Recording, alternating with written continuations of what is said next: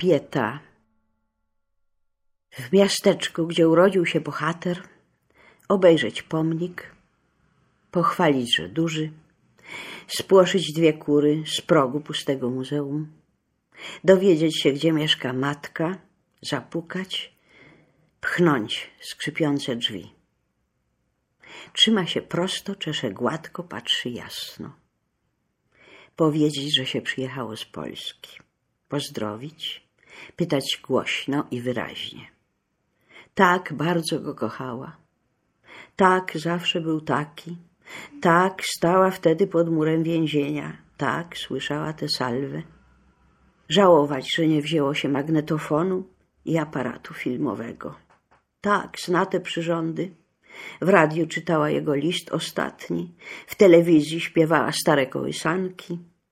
Raz nawet przedstawiała w kinie, aż do łez wpatrzona w Jupitery. Tak wzrusza ją pamięć, tak trochę jest zmęczona.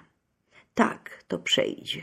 Wstać, podziękować, pożegnać się, wyjść, mijając w sieni kolejnych turystów.